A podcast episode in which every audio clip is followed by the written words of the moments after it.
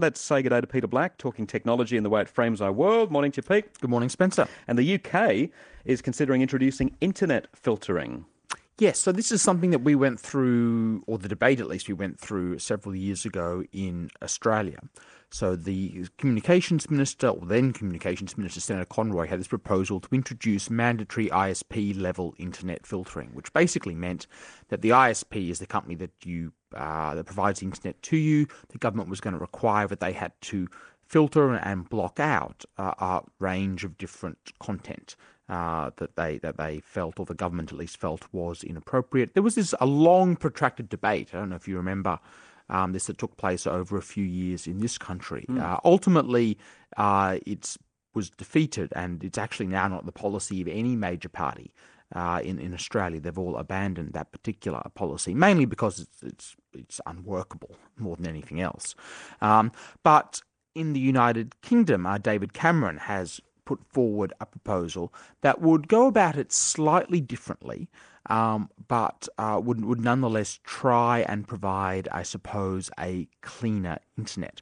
Now, rather than it being done at the internet service provider level, at the ISP level, uh, it would be uh, done uh, more at the control of the user, uh, and the user would have the ability to opt out rather than it being mandatory. Um, the, the theory being, though, of it being opt out is that most people simply won't bother to opt out, uh, and that indeed, uh, particularly parents, may very much like the opportunity to have uh, a, a so called clean uh, feed.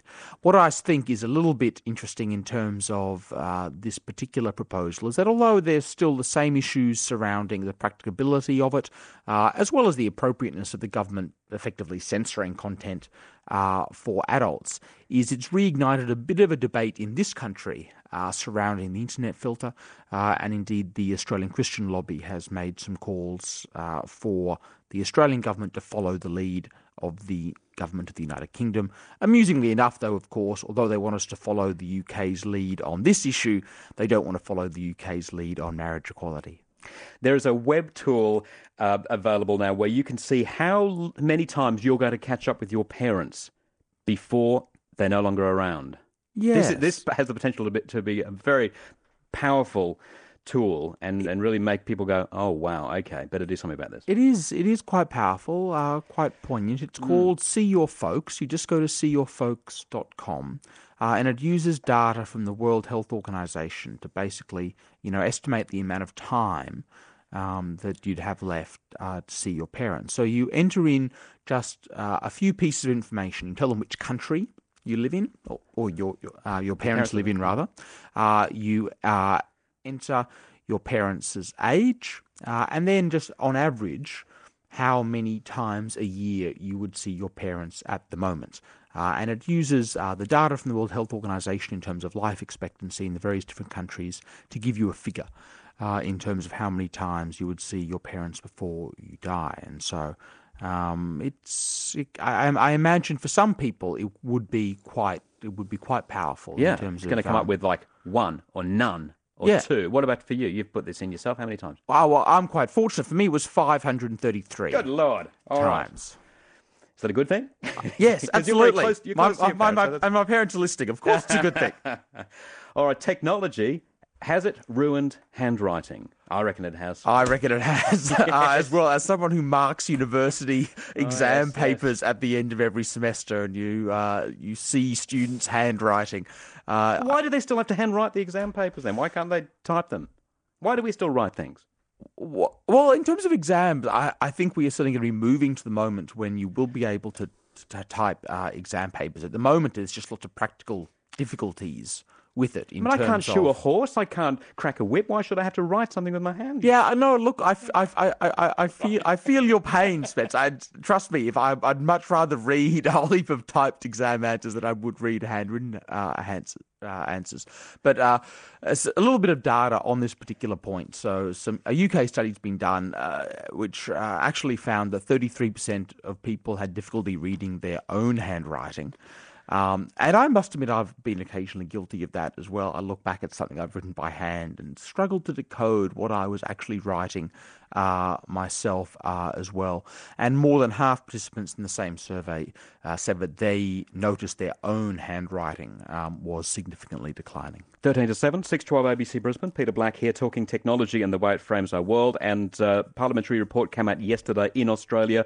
Uh, it's been looking into why we pay more for IT products here in Australia than elsewhere in the world. Yeah, so there's no doubt that we pretty much do pay more for IT products, particularly for software and, and things in Australia compared to what you can get in, in other countries. The uh, Standing Committee on Infrastructure and Communications found that on average, uh, Australians paid 42% more for some of this uh, IT software. Things like some of the Microsoft products, Adobe products, some of the Apple products, all of those sorts of things in terms of the software, we are paying considerably uh, more than what you get in other countries. So the question then for the committee was what can really be done about this? And there were sort of two main, I suppose, approaches they took. I mean, first is a range of different law reform ideas in terms of uh, amending the Competition and Consumer Act, the Copyright Act, um, to really, I suppose, uh, require companies to do more uh, in this particular space. And then the second I thought was quite interesting was that they were actually suggesting that the government should give consumers and give the public more information uh, about ways in which they can circumvent what's called geo blocking. So the reason these websites uh, or know that you're in Australia to charge you more is because of the, the, the this technology called geo um, well, the app that allows uh, the, the, the websites when you visit them to know which country they are in. But there's tools that you can use to get around that. Uh, various different online tools. Um, you can set up um, what's known as a VPN, a virtual private network, to trick the site into thinking you're somewhere else. basically, the standing committee was suggesting they need to inform the public more about ways that they can get around these yeah, geo quite extraordinary. It is quite extraordinary, really. Yeah. Um, so, what are the legalities on that? Because that brings us to what you were going to talk about next, which is using a VPN to access sites like Netflix, for example. And we've talked about it in the past, using VPNs to to watch you can watch BBC One live out of the UK if you tell your computer that you're not in Australia, for example. And so we have touched on it in the past. But what are the legalities of doing this? Well, it depends a little bit in terms of what you're uh, wanting to use it for.